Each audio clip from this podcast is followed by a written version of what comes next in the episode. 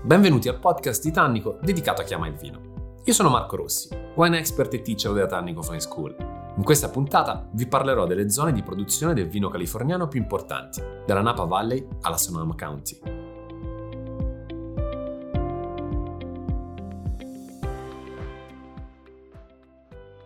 Quasi 50 contee su 56 producono vino in California, quindi questo dato ci dà esattamente l'idea di quanto sia diffusa la pratica della viticoltura. Abbiamo diviso la California in tre fasce principali, partendo dalla costa e andando verso l'interno ma a loro volta, date anche dalle caratteristiche del suolo estremamente eterogeneo e dal clima, possiamo dividere ogni fascia in delle macro aree. Se rimaniamo nella zona costiera, troviamo la North Coast Area, quindi la zona appunto a nord, la zona più, più fresca, dove si trovano le produzioni qualitative più interessanti, perché qui ci sono le contee di Mendocino, la contea di Sonoma e di Napa. Quindi siamo a nord e a nord-est della città di San Francisco. Qui è dove i vini spesso e volentieri vengono prodotti monovarietà. Quindi abbiamo un 100% nella parte più nord di Pinot Noir e Chardonnay principalmente e poi scendiamo e troviamo i classici vitigni francesi tra cui subentra appunto anche il Cabernet Sauvignon e non viene mai disdegnato lo Zinfandel. Questa è una zona per caratteristiche anche legate a questo clima decisamente fresco, soprattutto nella zona di Mendocino, ma anche con escursioni termiche estremamente evidenti, soprattutto nella zona di Napa e grande equilibrio a Sonoma, che si presta alla perfezione anche per la spumantizzazione. Quindi il metodo tradizionale, il metodo classico americano trova la sua sede in quella che è la zona nord della costa californiana. Se scendiamo andiamo proprio nei dintorni della città di San Francisco. Qui, dalle colline di Monterey fino alla baia di San Francisco, troviamo tantissimi vigneti e molti dei vitigni classici che attribuiamo appunto a questo territorio. Si inizia a lavorare spesso e volentieri in eh, blend. La caratteristica però del suolo è data da grandissimo drenaggio, grazie a quello che è il fiume sotterraneo che permette appunto all'acqua di defluire verso l'oceano. Questa, la zona di Monterey, è una zona che esprime a livello climatico grande equilibrio. La baia di San Francisco non è una zona caldissima, nonostante le ore di luce siano decisamente tante al di fuori di quello che poi è la città di San Francisco, che è nota anche per le sue nebbie. Se scendiamo, quindi andiamo verso la zona della South Coast, quindi lasciamo la Central Coast, troviamo invece la zona di San Diego, dove ha avuto origine il vino californiano, ma anche dove le temperature sono molto generose e anche un suolo molto generoso tende poi a portare grandissima produttività e grandissima vigoria nei vitigni. Quindi qui si lavora di blend e spesso e volentieri i vini sono di struttura di corpo non troppo eleganti. Andando nella seconda fascia dobbiamo menzionare necessariamente, quindi avvicinandoci alle colline ma rimanendo in una fascia intermedia, dobbiamo evidenziare la Central Valley. La Central Valley è la casa della sperimentazione dei vitigni autoctoni, voluti quindi dal dottor Harold Olmo. È la casa anche del White Zinfandel, quindi dello Zinfandel vinificato in bianco, che negli anni 60 e 70 ha riscosso tantissimo successo.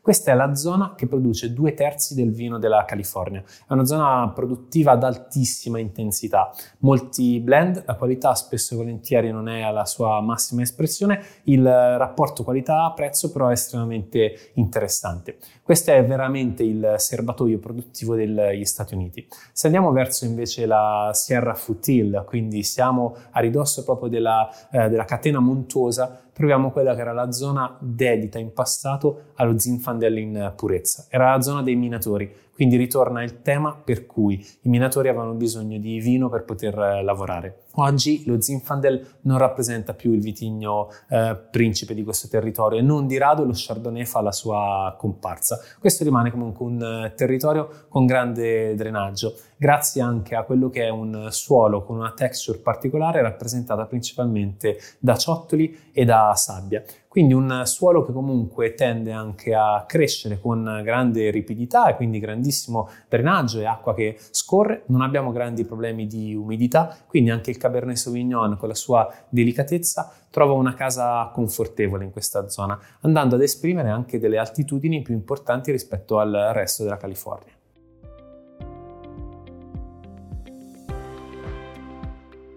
La Napa Valley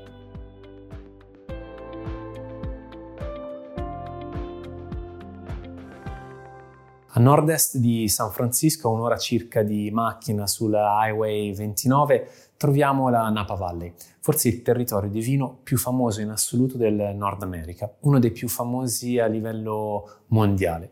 Dobbiamo considerare che però la produzione di vino effettivamente fatta in quest'area è soltanto il 4% di tutta la California, quindi è una produzione estremamente limitata che si concentra principalmente sul Cabernet Sauvignon e lo Chardonnay senza disdegnare però lo Zinfandel. Soltanto 50 km di estensione da Napa City a sud a Calistoga a nord, quindi è un territorio veramente piccolo che in una singola giornata siamo in grado di percorrere completamente. Siamo a circa 100 km da San Francisco, anche se la Highway 29, soprattutto nel weekend, tende a essere estremamente battuta e quindi ci può volere anche molto più di un'ora appunto per arrivare su questo territorio. Ma eh, l'enoturismo qui ricopre un ruolo così fondamentale, così importante, che le aziende vitivinicole hanno a disposizione anche delle sale degustazione che si ritrovano quasi quasi tutte sulla strada e sul percorso disegnato dal cosiddetto wine train. Quindi abbiamo veramente la possibilità di andare a fare più e più visite all'interno di una singola giornata. Le cantine non sono così diffuse nel, nell'areale, ma tendono appunto a concentrarsi. Abbiamo da un lato la, la zona di Sonoma, quindi non abbiamo un confine verso il Pacifico, anche se grazie a quelli che sono i corsi, del, i corsi fluviali, ricordiamoci che, il, che, la Napa Valley prende il suo nome dal, dal, fiume Napa, appunto, abbiamo la possibilità di incanalare aree fresche che vanno verso le montagne di Vaca, una zona quindi leggermente più elevata e più fresca. E abbiamo qua grandissime escursioni termiche che sono perfette per andare a fare vini da un profilo aromatico estremamente elegante. La zona sud caratterizzata appunto dalla città di Napa, che è una città di circa 100.000 abitanti, che per tempo è stata dedita a quello che era il commercio fluviale, quindi è un porto estremamente importante oggi è completamente focalizzata e dedicata al mondo del vino, dalle degustazioni a quelli che sono i vigneti che si ritrovano proprio a ridosso del, della cittadina. Possiamo salire perché la zona di Calistoga, quindi la parte nord, che è diventata famosa al fine dell'Ottocento per le spa, perché è una zona di geyser, è una zona molto interessante perché il Monte Elena, che, la, che appunto è un vulcano più o meno spento, nel senso che l'attività vulcanica non si svolge più, ma dà libero sfogo appunto a tantissimi geyser, tipo il Old Faithful, che ogni giorno erutta a un orario ben, ben preciso, crea una situazione di suolo estremamente generoso, ma anche una situazione climatica molto particolare. Questa è la zona più importante in realtà, anche se tendiamo a concentrarci sempre sul Napa City. È la zona più importante perché è qui che due delle aziende eh, storiche californiane hanno raggiunto il massimo successo con il Judgment of Paris nel 1976 quando appunto l'azienda eh, Mont St. Helena e l'azienda Stags Leap, che riprende il nome dal, riprendono i nomi appunto dalle due AVA, dalle due zone di elezione per la produzione di vino, hanno avuto la possibilità di affermare i loro vini ai vertici mondiali, andando a spodestare dal podio i vini francesi, compresi i grandi Bordeaux. Ecco, quindi questa è una zona da un retaggio storico-culturale molto importante, ma è anche una zona molto più rilassata, tant'è che il movimento dei garagisti, quindi dei piccoli produttori di vino indipendenti e anche naturali, in California si è sviluppato effettivamente in questa zona.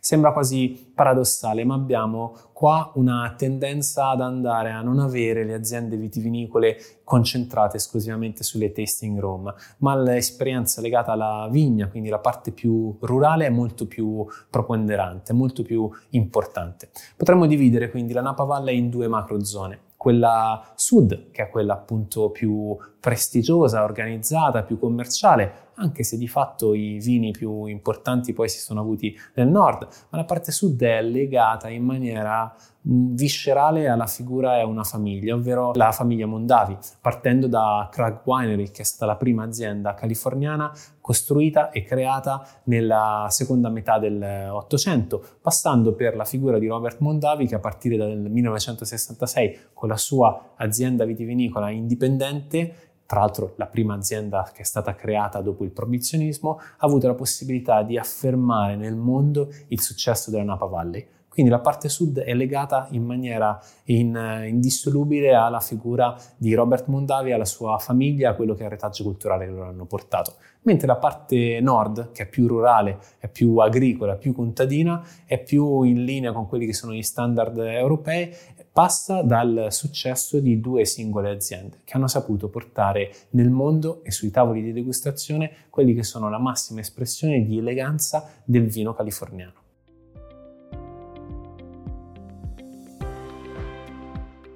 i vignaioli della Napa Valley.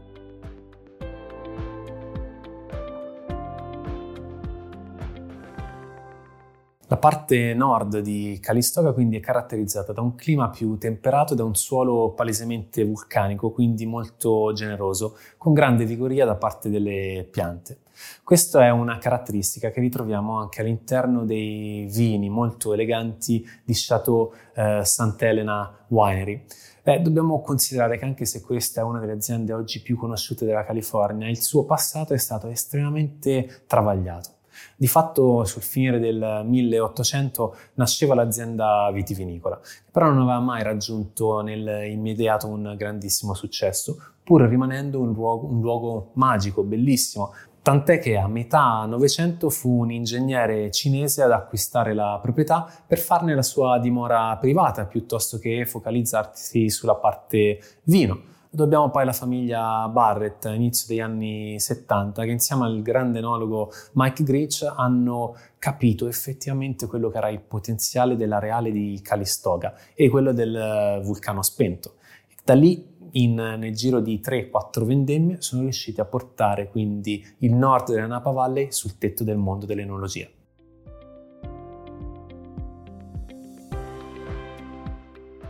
Sonoma.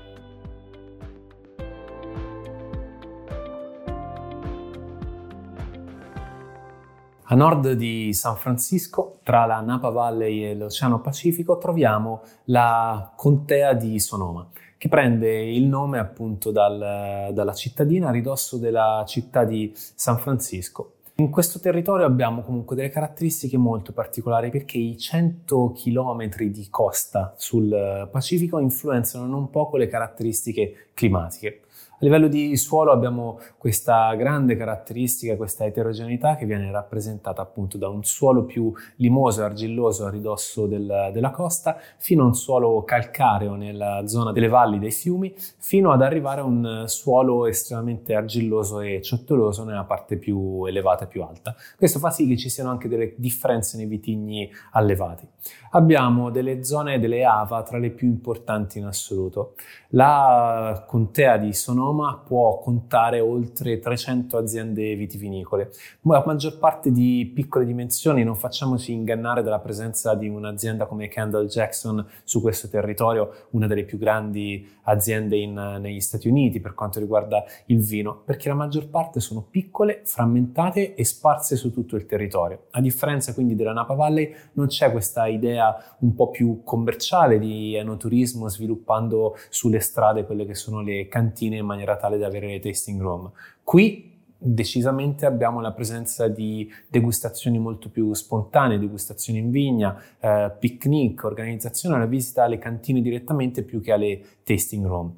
Abbiamo circa un 30% di produzione in più rispetto alla Napa Valley, tant'è che Sonoma è considerata effettivamente la patria del vino californiano, non eh, per nascita o per prestigio, ma proprio perché qui l'aspetto bucolico agricolo è molto legato anche a quelle che sono le prospettive economiche del, dell'area. Quindi gran parte della popolazione è attiva nell'agricoltura ed è attiva nell'agricoltura legata al vino, quindi nella vite. Dobbiamo individuare quelle che sono le ava e le zone più interessanti.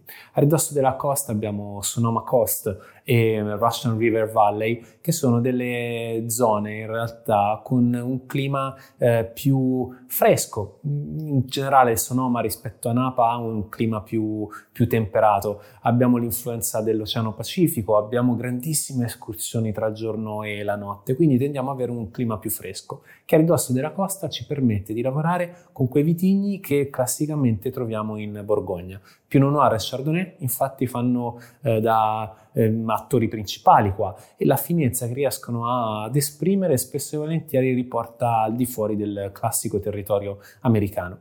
Se andiamo un po' più verso la parte interna invece troviamo Dry Creek. Dry Creek, il nome stesso, va a identificare quella che è una delle caratteristiche. Questa zona è siccitosa, si tende a non avere grandi precipitazioni, l'influenza dell'oceano si fa sentire pochissimo, Abbiamo tantissimo sole e le temperature sono molto elevate anche la notte. Qui è lo Zinfandel, il vitigno principe, il vitigno che si esprime con un frutto estremamente maturo, molto concentrato, un vino più di spalla, di struttura.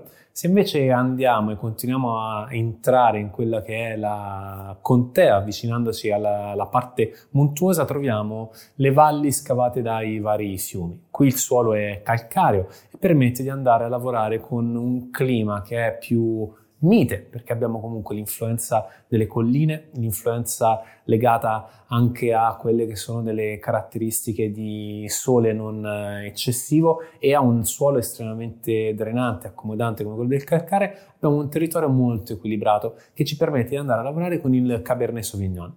Cabernet Sauvignon che eh, nascono in questa zona dove troviamo Alexander Valley, ad esempio, oppure Sonoma Valley, sono tra le espressioni più interessanti ed equilibrate di tutta la California.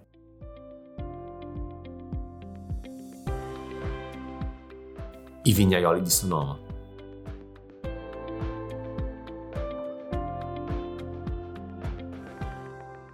Una delle aziende che forse ha segnato il percorso di crescita di questo territorio, pur non, nas- non nascendo in Sonoma, è rappresentato da eh, Ridge Vineyards, un'azienda che nasce a sud di San Francisco, quindi nella zona di Montebello. Montebello Ridge vuol dire la cresta del Montebello, quindi di, questa, di questo promontorio, di questa collina estremamente elevata per quelli che sono gli standard della, della zona. E nasce alla fine del, dell'Ottocento ma grazie ai tanti proprietari che si sono alternati, partendo dalla famiglia Perrone di origine italiana, che si è delineato il successo di questa, di questa azienda. È grazie alla famiglia Bennion e a un eh, enologo di eccezione come Draper che il, l'azienda Ridge è riuscita a raggiungere le massime espressioni qualitative, andando a differenziare, partendo quindi dalla zona sud di San Francisco dove troviamo Santa Cruz, spostandosi verso la zona nord, quindi è a Sonoma che forse ha dato il là alle sue più grandi espressioni, lavora su Dry Creek, lavora su Alexander Valley, quindi va a lavorare principalmente su vitigni a bacca rossa, cercando di portare fuori quelle che sono le grandi differenze tra l'eleganza vicino alla costa di Sonoma, l'equilibrio invece nella parte più interna, ma non disdegna anche i vitigni a bacca bianca tant'è che il loro Chardonnay, la Chardonnay di Ridge, è diventato quasi leggendario per volume, per struttura, per intensità di frutto, ma anche per grandissima eleganza, andando a riprendere spesso e volentieri uno stile più moderno di Chablis, con lunghi passaggi in legno, note quasi, quasi burrose che riportano forse più nella Côte d'Or e grandissima persistenza e capacità di invecchiare, che è una cosa da non sottovalutare nella Sonoma.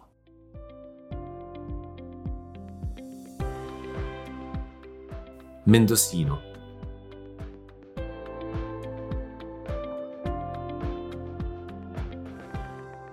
Mendocino e Lake County sono stati famosi negli anni per motivazioni completamente differenti rispetto alla produzione fiorente di vino che possiamo eh, vedere oggi. Lake County prende il nome da Clear Lake, uno del, dei laghi più grandi negli Stati Uniti, se parliamo di laghi naturali, è meta turistica per eccellenza per i giochi acquatici.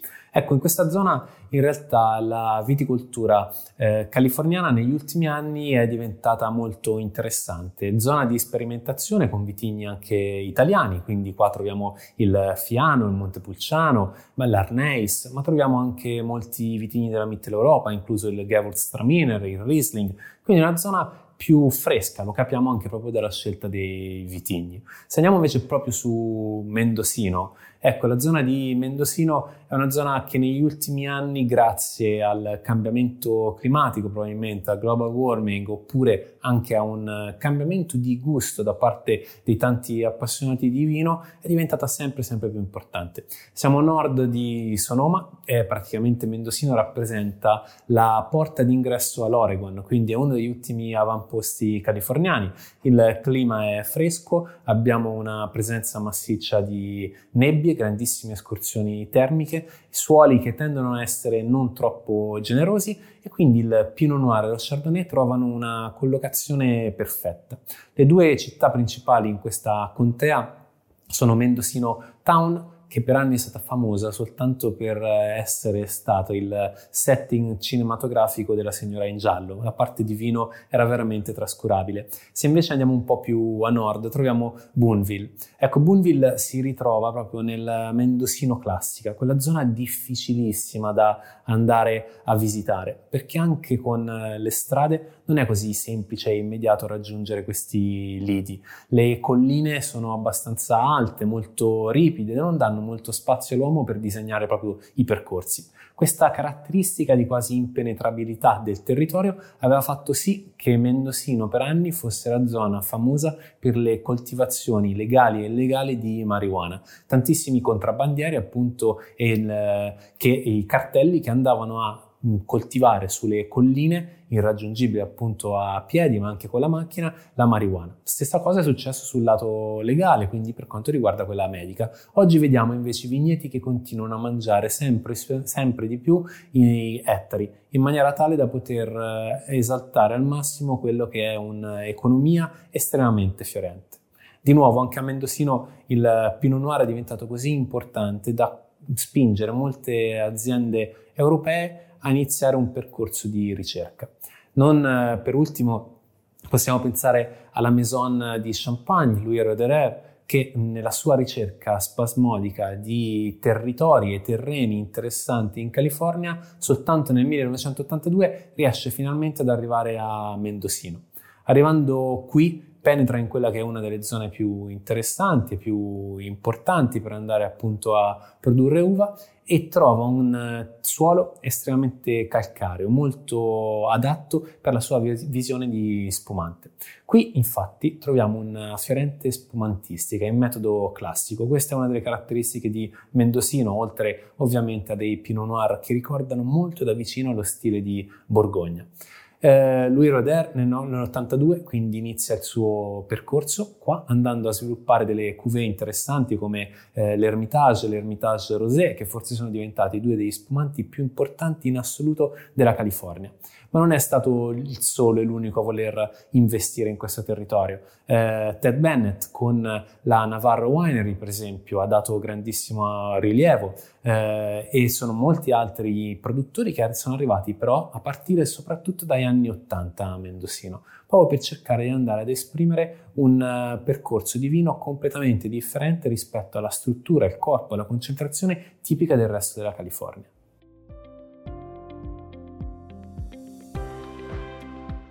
I vignaioli di Mendocino.